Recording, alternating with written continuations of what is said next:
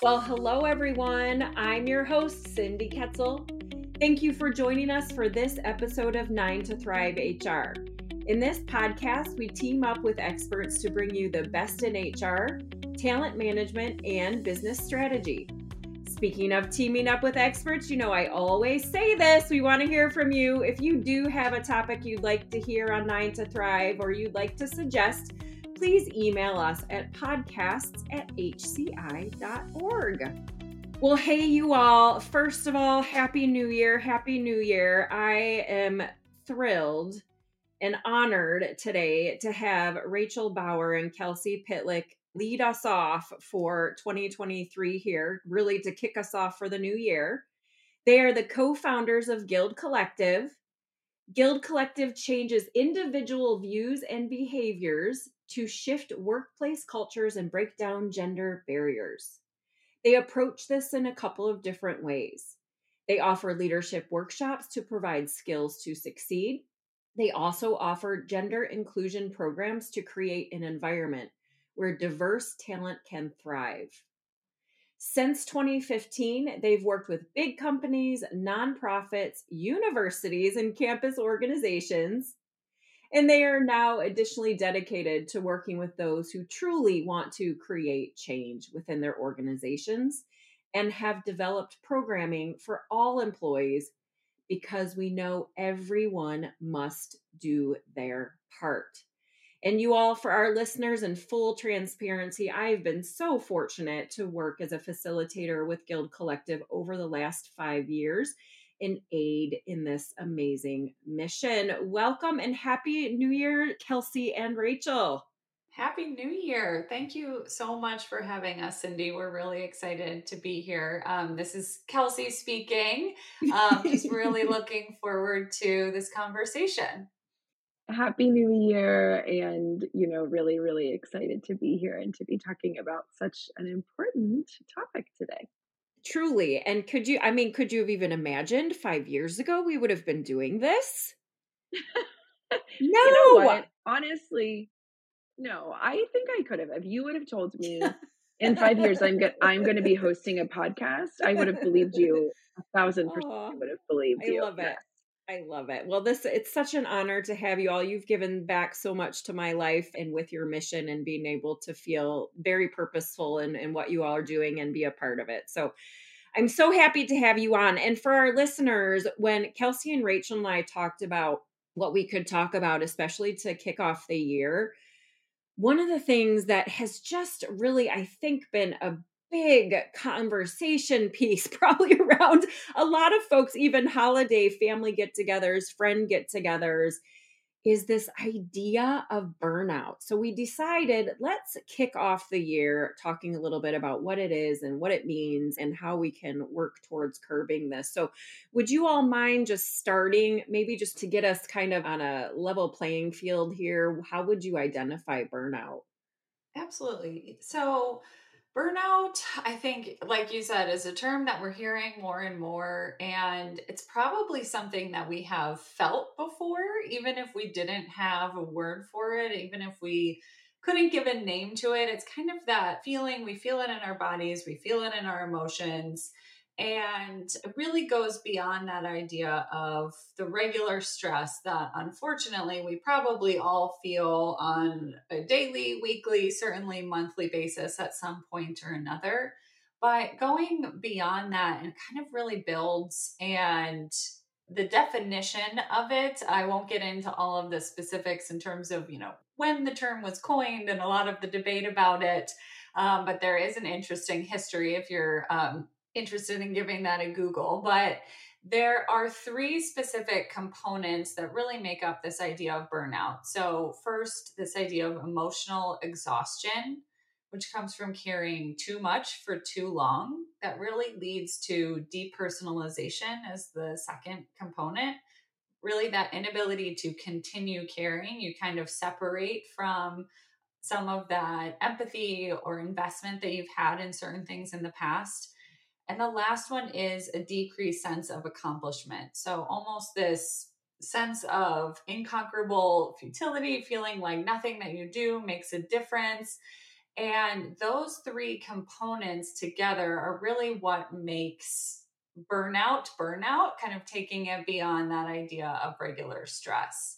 And usually, when we talk about this in a workshop session or even just in a one on one conversation, I start to see people nod along as I'm describing those. We're like, yep, yep, check, check. I've got that. Um, so, unfortunately, it is something that I think many of us have felt more and more over the past couple of years with different types of stress and a lot of compounding stress coming into play. But that's sort of our definition segment of the podcast for it.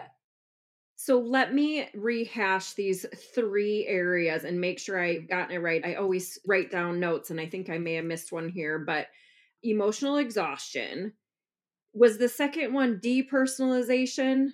Yes. Okay. And then that decreased sense of accomplishment. Yes. Okay. I did get all three of those right. Yeah. I always like, sometimes I like to repeat just for our listeners. So they kind of like, like you said, as you're probably stating it, they're like, yep, yep, yep. And then they want to go back. Oh my gosh, let me write that down. Let me write that down. So, so just a good uh, restate of that. Yeah. Oh my gosh. And I was doing the same, Kelsey, as you were talking about. I was doing the exact same. I was kind of nodding my head. And I've heard this, I've heard you all talk about this before, and I'm still still nodding my head. I'm nodding my head as you're going through that list. So I guess, you know, because we're at the beginning of the year, whether you call it a resolution or you don't call it a resolution, um, it's a reset, it's the new year, um, new goals, new, you know, whatever it might be for this new year. What do you think, whatever that terminology is, whether it's resolution or not, but what should your our resolutions be if we are already feeling that burnout as we head into the new year? I would say feel free to set those resolutions aside.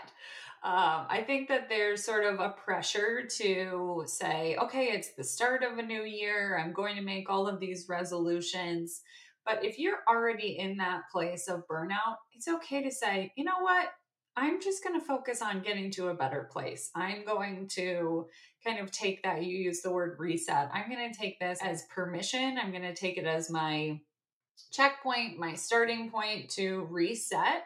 And rather than, you know, build on top of this burnout, I'm going to spend this time kind of digging out of that burnout. I'm going to spend some time getting back to neutral getting back to a good place and then i can worry about the resolutions. Then i can worry about you know setting some additional goals for myself or looking back at the goals that i didn't accomplish in 2022 i think that there's the stress that comes with the arbitrary start of the new year to say this is the line in the sand where i need to be setting all of these things or i'm measuring myself against what i did or didn't do last year and kind of setting that aside and just being honest with yourself about where you are, what's really important, and what isn't. Giving yourself some of that self permission because nobody else can give it to you, but giving yourself that self permission to adjust and change those goals, to set those goals aside in order to make room to address burnout and to address the different types of stress and the stressors, the things that are causing you um, to fall into that burnout. Take some time to focus on those things, to focus on moving away from burnout or navigating out of that before you pile more on. I love that you said a starting point to reset. I think you even use the word permission. It's giving us permission to reset. And I, I like that. I like the new year, kind of it's cleansing. Um, how do I dig out of this? How can I start my year off fresh and new? And I like that you said too, you know, don't feel so, um, we ha- tend to have some guilt or shame that might be associated with not necessarily finishing up those 2022 goals, but not to focus on that, like utilize this as a way for us to reset in the new year. Yes, absolutely. So, if this is possible, um, you know, one of the things that, as I was saying, as I was writing down the three kind of underlying terminology around burnout, and I was jotting that down. Our listeners often like lists also or or action. How can we do this? So I guess my next question for you would be do you have suggestions or what do you know has worked in terms of this idea of getting out of burnout? We absolutely do. Um, I think that with these suggestions, you know, it's always important to remember that um, when we think about even just resetting for the new year, this is echoing a lot of what Kelsey said, but when it comes to you know taking on something and saying to yourself i really want to get out of this cycle of burnout you know it's important to remember that it's a process and you're not going to switch from burned out to not burned out in one day or one week or probably even one month. So what I'll say first before I give you sort of the the how is just, you know, step 1 is before you even begin just kind of remembering that it's a lifelong process and unfortunately, you know, societally, professionally, we're often set up to fail when it comes to getting out of these cycles of burnout just because we are an always on culture and so you have to sort of work against the grain in a lot of ways but I can definitely give some concrete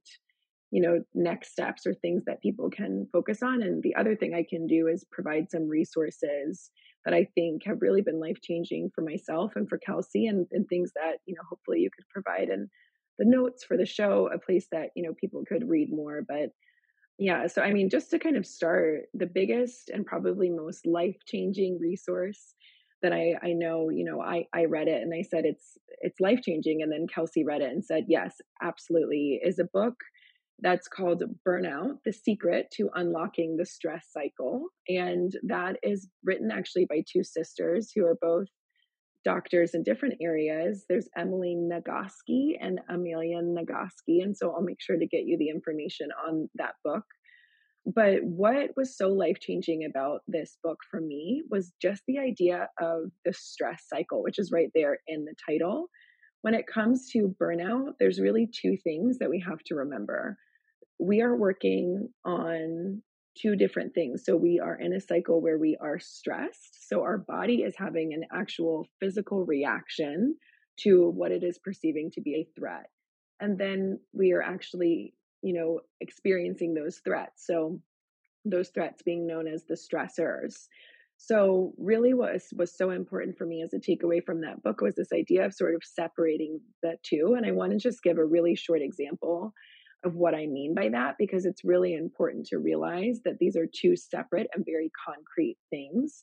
The stress itself, the actual bodily reaction um, to a threat, and then the stressor. And they kind of need to be dealt with in two separate ways, which was confusing for me at first. So when it comes to an example, um, and this is going to be badly paraphrased from from that amazing book, but they give an example of being chased by a lion i think it was a lion you know and you are you start to be chased by this predator and your body goes into an immediate stress response. You you know your your blood is pumping harder you are scared and and you have a reaction to that threat which is you run and you try as hard as you can. You're probably yelling you're probably you know expressing stress from any different way that you can until you're able to get to a safe place.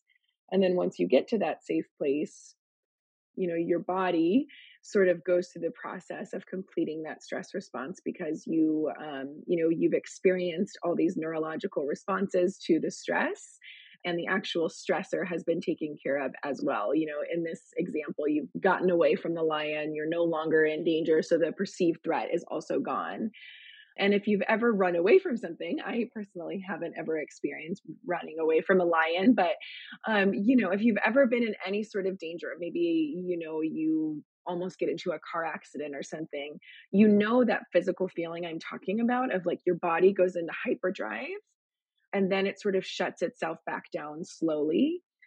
What is interesting about this example is that you have the stress, which is the actual danger and fear that you're going to die. And then you have the stressor, which is the threat, which is the thing that's chasing you. In this example, that was the lion. Um, so the stress is that physical reaction that your body has. And it's really important to address if you're in a cycle of burnout, you have to address that bodily reaction. And I'll talk about that in just a second. Um, and you also have to address the stressor itself. So, you know, what is really important and was so eye opening for me is this idea of completing your body's stress cycle. And for many people, I think, especially as we're in the new year, especially as we're getting into habits that we want to set, there can be some eye rolling around this topic. But the fact is, is that our bodies go into a stress response cycle that was, you know, sort of put in place um, as an evolutionary response to danger, meaning, you know, we're able to run faster, we're able to get higher and climb bigger surfaces and to get away from a threat. So, what that means for us in today's world is that if we don't experience that physical stress response when we perceive a threat, our body isn't able to complete that cycle. So, what that means for all of us in layman's terms is that we have to take our body through this stress response cycle on our own because the perceived threat of a stressful deadline at work that stress is going to continue to build in our body if we don't complete those cycles. So, what that means is getting your daily exercise, going for a walk, doing a meditation. Some of the examples they give in that book are laughing really, really hard with your community of people. Um, the things that actually put your body into a healing process. And so, dealing with your body's physical reaction to stress is it's just the utmost importance and it's something that so many of us take for granted just having these bodies that can move in different ways we're all unique and individual and i'm not saying that everyone needs to go out and run a marathon but your body has a very physical reaction to stress so in terms of relieving yourself of some burnout that could just be building in 15 minute breaks throughout the day two of them to go for a brisk walk whatever that might mean but something that's going to get your blood pumping and release some of those stress responses. Because if you never alleviate the stress response in your body and you're only focused on dealing with the stressor or getting rid of the stress itself, that's great. We want to get rid of the threat, but we can still have a very physical reaction in our bodies without realizing it. So, when I read this book, I sort of had this mental clarity moment of like, wow, I live in a constant state of tension and I really have to focus on alleviating that. And it was really important for me to have that recognition. But I think a lot of what people are probably coming to this podcast for are more of those daily tools to help alleviate some of those stressors. So, taking stock of some of the things in your life that repeatedly cause you to feel stressed.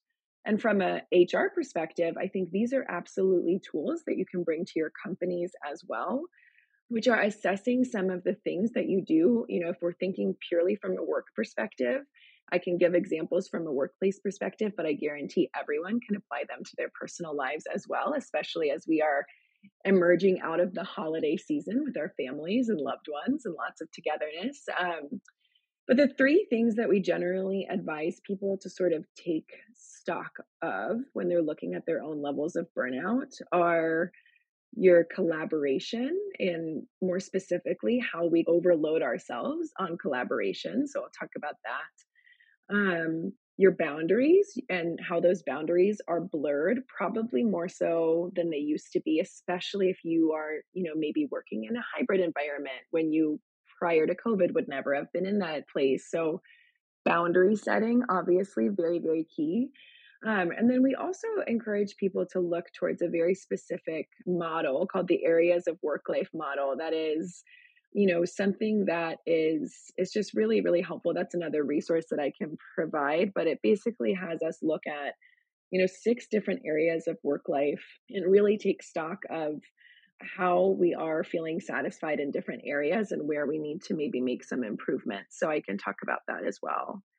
But with the first point that I made there of collaboration, it's harder than it sounds, but it's an easy, you know, this is something that you can do. If I were to advise everyone listening to do one thing, um, it would be to take stock of your collaborative overload. So, what that means is we are constantly in meetings, we are constantly responding to emails. Um, I believe the statistic is that managers spend 85% of their time responding to emails or in meetings, which only leaves them 15% of their days to actually get work done.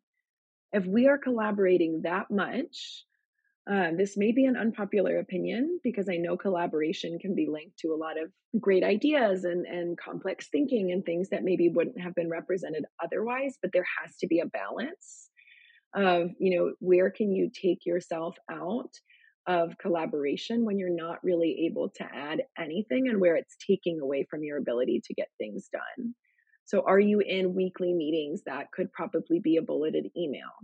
Are you still a part of an ongoing series of meetings that maybe you've already given your contribution to and you don't need to be in each month? You know, are you having conversations about things that you don't need to always be discussing? You know, how many checkpoints are there for work before it goes out? Taking stock, even like physically going back three to six months and looking at your calendar, starting with your repeating meetings and seeing, okay, do I need to be doing these each week? what what could this look like if i were to reduce this and make this different you know um, and really kind of starting to take stock of even just emails that you're on that you don't need to be on and starting to kind of shift the culture on your immediate team can be so incredibly powerful to just making sure that people know especially if you've just become a go-to person that so many of us pride ourselves on being because it makes us feel so essential but like letting others know I don't need to be on all of this. And here's why I'm reducing my participation in so many of these things. But, you know, here's where it's going to allow me to grow in terms of my output in other areas. So, being really, really key on how you communicate that is really important as well. Rachel, one thing I'll add to that too is I know that a lot of us are probably um, helpers. We're all kind of focused on what we can do for others too. So I think that in assessing your participation in some of those activities or some of those meetings as well, you can start to identify who would really benefit from being here. How can I kind of delegate or bring someone else in? That would be in a much better position to be participating in this. Maybe they have a different type of expertise, or maybe they're really growing in their career. So, how can, you know, with me stepping back rather than feeling guilty about that or feeling some type of way about that, which you shouldn't from setting boundaries perspective, but how can I also make this an opportunity to give someone else a place to participate and shine as well and kind of put the focus there and frame it from that perspective too because i know it can be hard to just say like i'm bowing out of this. Mm-hmm. so that's just one thing i always like to add there. Yep a great ad thank you kelsey. Yeah i think it's so important to just remember that you can be doing a service by stepping back um, not only to yourself but to others as well i think we so often want to do things that benefit others and so if that's the mindset shift that you need then uh, by all means like focus on that um, the other area that I touched on before was this idea of blurred boundaries. So whether or not you're in a hybrid work environment, um, you know, the last several years, I don't even need to say this, but we know they've been weird. We've navigated in and out of workplaces and with so much of that came this idea of oh, i'm just going to hop on early and answer emails and do this you know i'm going to when i wake up at 6 a.m i'm going to respond to this or i'll do this after i put my kids to bed or whatever that that means when we were in this kind of fight or flight response when we first responded to the pandemic. But what we have seen is that so often a lot of these you know for lack of better words bad behaviors have continued. And we have, you know, even more so than we were before the pandemic, we've just become more and more of a society that have very few boundaries when it comes to work in life. And so, you know, taking stock of what those boundaries are or aren't in your personal life is a wonderful step one. Again, this can be actually looking back at your emails, at your outbox, for example, and just taking note or even you can make a spreadsheet i don't care but looking how often am i sending an email before or after my quote work hours? You know how often am i doing this? And if you are working from home are you giving yourself a start and an end time and holding yourself accountable to that? So you know there's a lot of concrete things that you can do here to better your boundaries you know even giving yourself especially if you're working remotely or hybrid giving yourself a commute um, in the form of a walk around the block at the end of your day, um, having sort of a ritual to opening and closing your computer, and you know having a daily start and a daily end ritual can be really really important. Um, just being very very intentional with those boundaries, and then again, just like with those reductions in collaboration communicating those boundaries to the appropriate people. Um, there's lots of tools that can be used here as well. It doesn't mean that you never have to send an email before or after hours, but what we often forget about is how the person receiving that communication can interpret that as their need to be on as well. So, utilizing schedule send, you know, if you are realizing, wow, I am utilizing schedule send three to four times an evening, I probably need to do a reset of when I'm working. Uh, you know, just with different things, you know, making sure you're firming up those boundaries can be really important. I love Rachel. I love I mean so much there and thank you also for giving very concrete tips or how to get started. Um, but one of the things one of the things that you all taught me actually was the schedule send because you've put it in that frame of reference for me exactly what you were just saying Rachel in that if I send it I don't want someone else to think that my expectation is they are now working and having to return that if it's outside of those what we would call a traditional work hour. So you all have taught me that and I don't use it a ton. But Sunday nights when I'm getting ready, I'm like, I'm going to wait till Monday morning. But the other thing that you mentioned, Rachel, which, gosh, for a lot of people who, whether they're in a hybrid work week or they're work from home during the week, is that creating a ritual to start and or end your day because it does feel like you're just it all just kind of blends together when you when you're in your office and then oops nope i'm in my kitchen right? We're just uh, doing everything from the same place. What a great example to provide. Yes. And i'll add it really makes a difference too in terms of um, kind of that link between being always on and being burned out um, the Women in the Workplace study that's conducted annually by leanin.org and McKinsey and Company, they really dug into some burnout statistics in their 2020 report. They just released the 2022, which also has some great data, but a little bit less in the burnout space. But what they found in that 2020 report was that for the people that are expected to be always on or available 24 7 that are feeling that need to respond, 57% are burned out. And again, going back to just the very beginning of this conversation, when we talked about burnout going beyond that idea of normal stress, I'm not saying 57% are stressed. Um, it's probably 100% are stressed, but 57% are feeling that emotional exhaustion, that depersonalization. So, you know, thinking about that really strong link between that need to be always on, however much of that we're putting on ourselves, as opposed to how much our colleagues are expecting that of us. If we're caregivers, how much we're on as caregivers. Um, really being closely linked to that burnout. And so being able to set those boundaries is so, so critical there.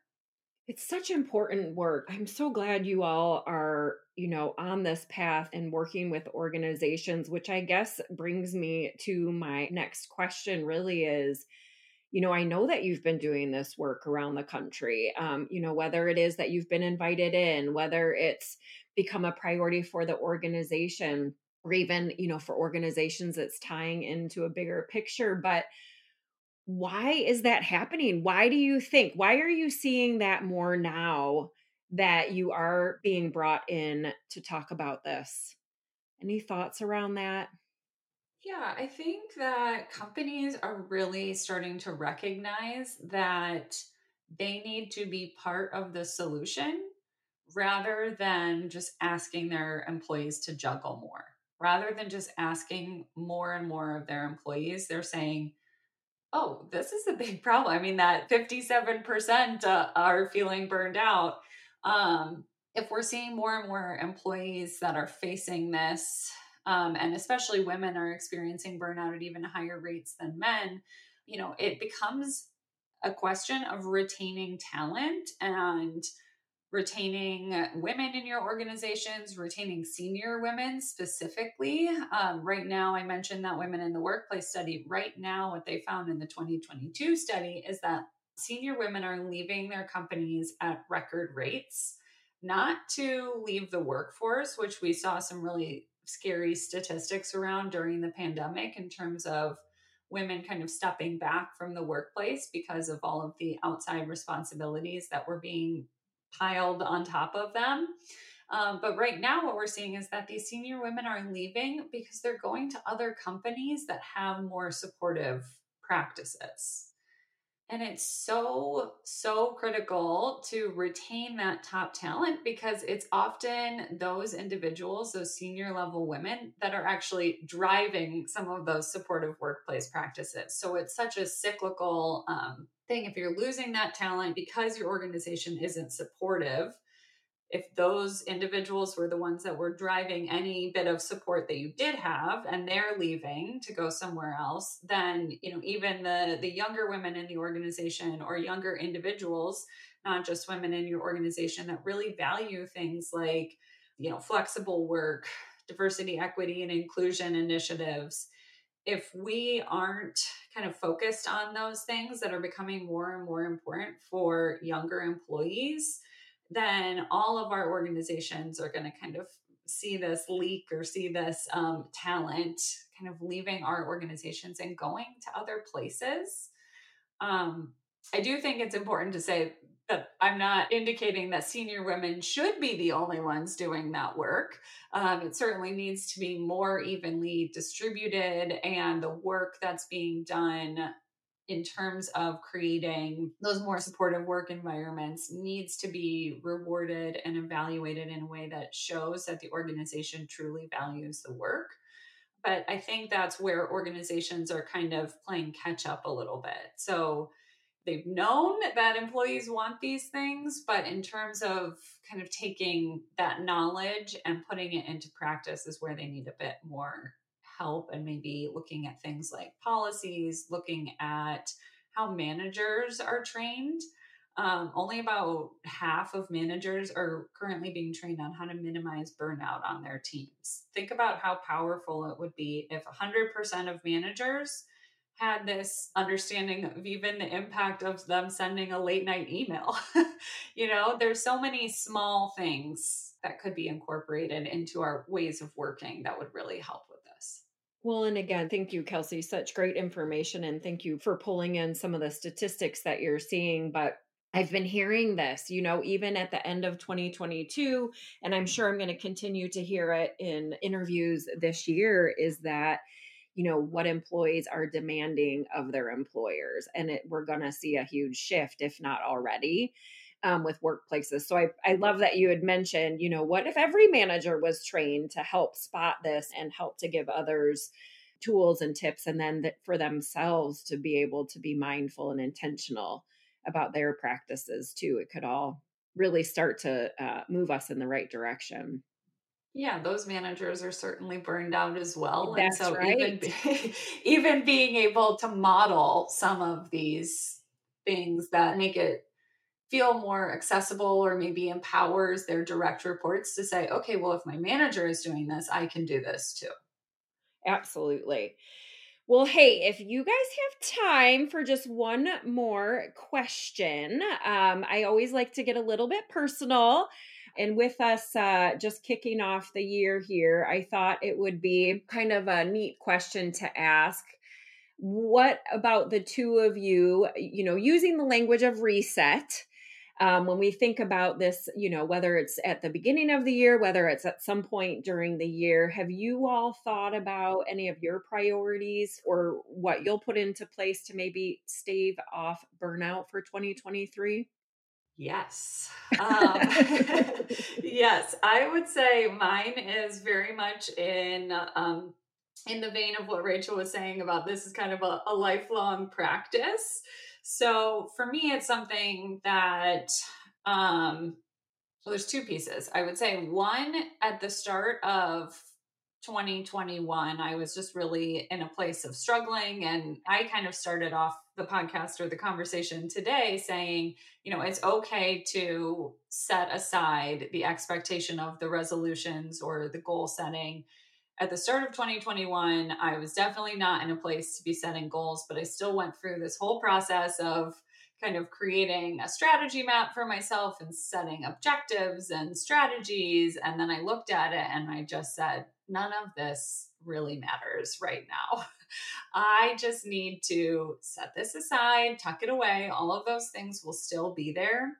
and I can come back to them when I'm in a better place emotionally, um, physically, just kind of dealing with a lot of the chaos that 2020 brought and some loss that I experienced in my family. And so being able to kind of give myself that permission and starting from then, that I've kind of continued to do and that I will continue to do as we head into the new year and kind of kicking off 2023, um, is really saying, what does matter to me right now? What are the things that are the most important to me? And what am I the most excited about? What do I really want to do? And so that looks like changing maybe those goals, changing my areas of focus, but also getting more granular. When I wake up at the beginning of the day, maybe I thought that I was going to get really into one project, but I'm really have my mind on a different project, for example, or on a different client giving myself some permission to say, this is what I thought I was going to be doing today. But if this is where my head is, if this is where my heart is, this is where the deep work is going to be, it's okay for me to change my mind. It's okay for me to shift that. And even you mentioned that Sunday night, I certainly sit down at my computer on Sunday night and try to plan out my week. But I've started to try to only map that out two days at a time to say, here's how I think I might spend Monday and Tuesday. But rather than get to Wednesday and feel like, oh, everything is completely thrown off, I'm a failure, um, just saying, yeah, I can plan this out a little bit, but give myself room for it to shift and change, I think has been one of the most I don't know, influential practices or helpful things that I've done. And some days that also might mean, hey, my body is feeling a lot of that stress today, and I need to go move my body somehow. Um, I need to go take my dog for a walk. I need to meditation, walk, whatever it is. Yep. Yes. So that is my strategy. Just flex as much as I can. I, love I love it. For some reason, all of a sudden, I have this vision of like a big arm, like you're you're flexing your arms. That was my oh yeah, well that too, that too. Yes. I, for some reason, when you said that, I'm like, I can picture Kelsey flexing. What about you, Rachel? So I it's funny because before we jumped on to do this podcast, I said to Kelsey, I was like, I feel like, you know, the imposter syndrome is really real because I'm sort of in the who am I to be giving anyone advice about burnout, but because I'm sort of, you know, for very, very different reasons and many different things on a personal level, very much kind of where Kelsey was at the beginning of 2021, um, this place of, you know, kind of you know there, there's just always going to be times in our life when we just have to get through the day. And you know i'm hopeful that in this new year um, my you know personal situation will shift to a place where i am no longer in the survival mode that i've been in for quite a while now. We have just you know some things happening in our bigger family extended family that we have had to really been focused on and, and take care of but you know, it's been really important for me and what I'll continue to do along with everything that Kelsey just said, you know, being able to change my mind, prioritize where my passions are and going where I feel drawn to go and being okay with that. There's a few different things that I think when it comes to that reset, I'm really going to be focused on this year. So the first has to be, you know, just prioritizing self I'm a mom of young kids. I have, you know, a, a ton of stressors that I can't control from outside sources. Um, so I am really going to maintain being focused on completing my physical stress response cycles.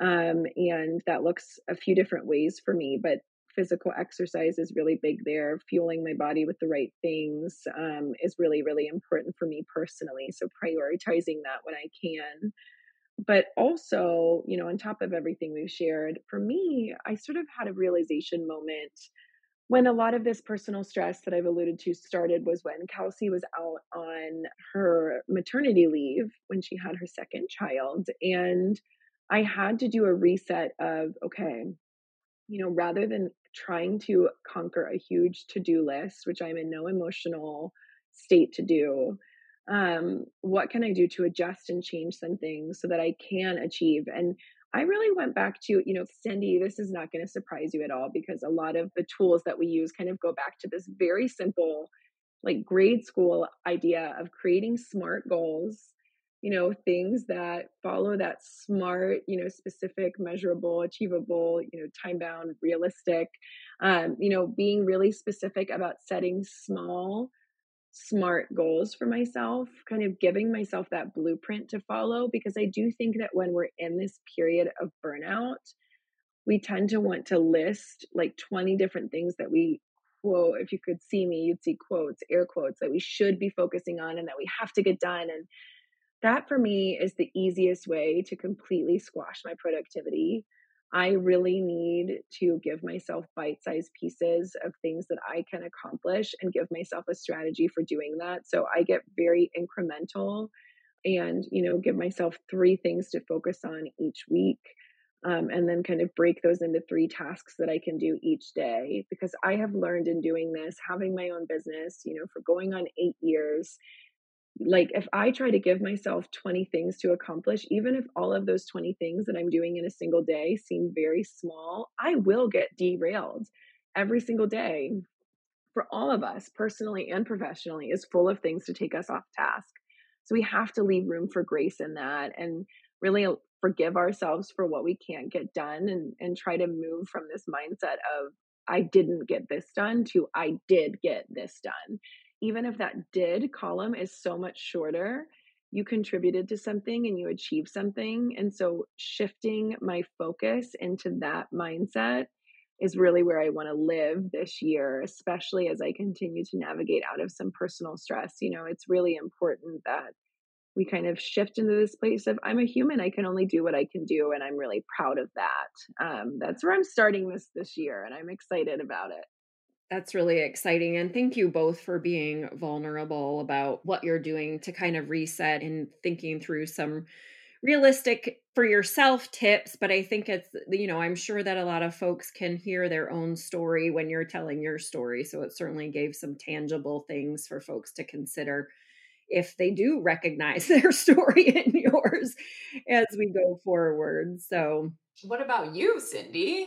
Oh my gosh. Well, yes. I don't, I mean, whew, I use trying to use some of the language that I have learned and have been reminded of. For me, I would say the second half of 2022, I was probably experiencing some burnout.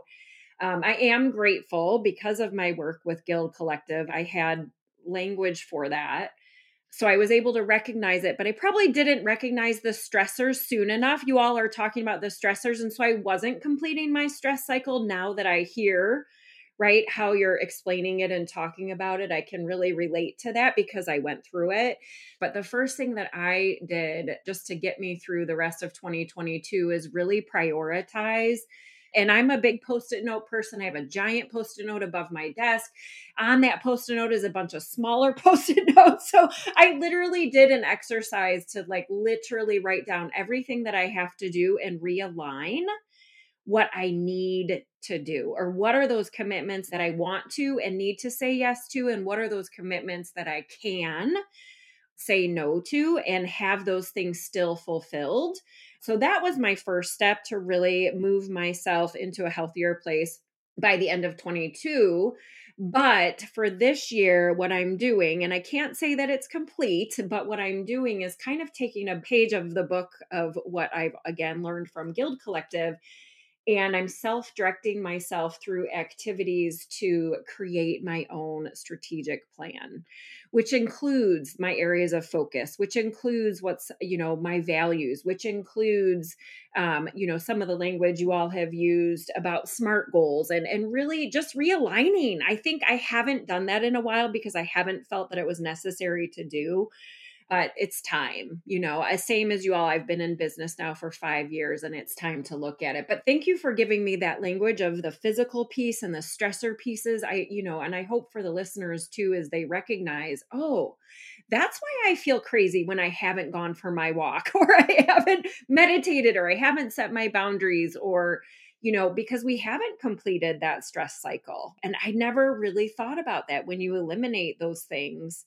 the stressors are still there and that stress response is exasperated as it continues. Yes, absolutely. What I love about what you were just saying and kind of thinking about what do I say yes to, what do I say no to, even just putting everything through the filter of is this going to help with that burnout? Is this going to help me either complete the stress response cycle? Is it going to alleviate some stress? Or is it going to add more stress? And running things through that filter can be, you know, it sounds so simple, but it can make a huge difference to be able to say, is this going to fill me up? Is this going to be a positive thing? Or is this something that I'm saying yes to? And again, maybe that would be more beneficial for somebody else. Yes. Yep. And I'm learning that, right? And I, yes, I'm learning. And then you had said earlier, Kelsey, or I think that was you, Kelsey, that said we can always hand things off to other people and it gives them an opportunity to take something new on, perhaps, and and try their hand at something else. So, first of all, thank you. I know, you know, we're all so busy. And so I really, really appreciate you, you know, as we reset for 2023. I appreciate both of you. Thank you so much for taking time out of your busy schedules and making this a priority and saying yes. Of course. appreciate you both being on with us today. Yeah, thank you thank so much you for, for, having, having us. us. Yeah, it's so fun. I've loved it. You all, thank you uh, for listening in um, and listening in to Rachel and Kelsey of Guild Collective. Some really, really great information that we've shared as we jumpstart our new year or any time during the year. This is always great information to have. So thank you so much for listening also. All right, Nine to Thrive listeners, of course, of course, to take us home here, please shoot us an email at podcast at hci.org if you do have any suggestions for topics. If you wouldn't mind, be sure to subscribe to this podcast in your favorite podcast app. If you are listening on Apple Podcasts, please give us a rating. Your rating helps other professionals and talent minded people discover our program. We were so grateful to have Guild Collective on today.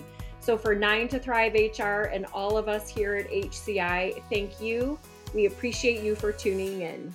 Make it a great day.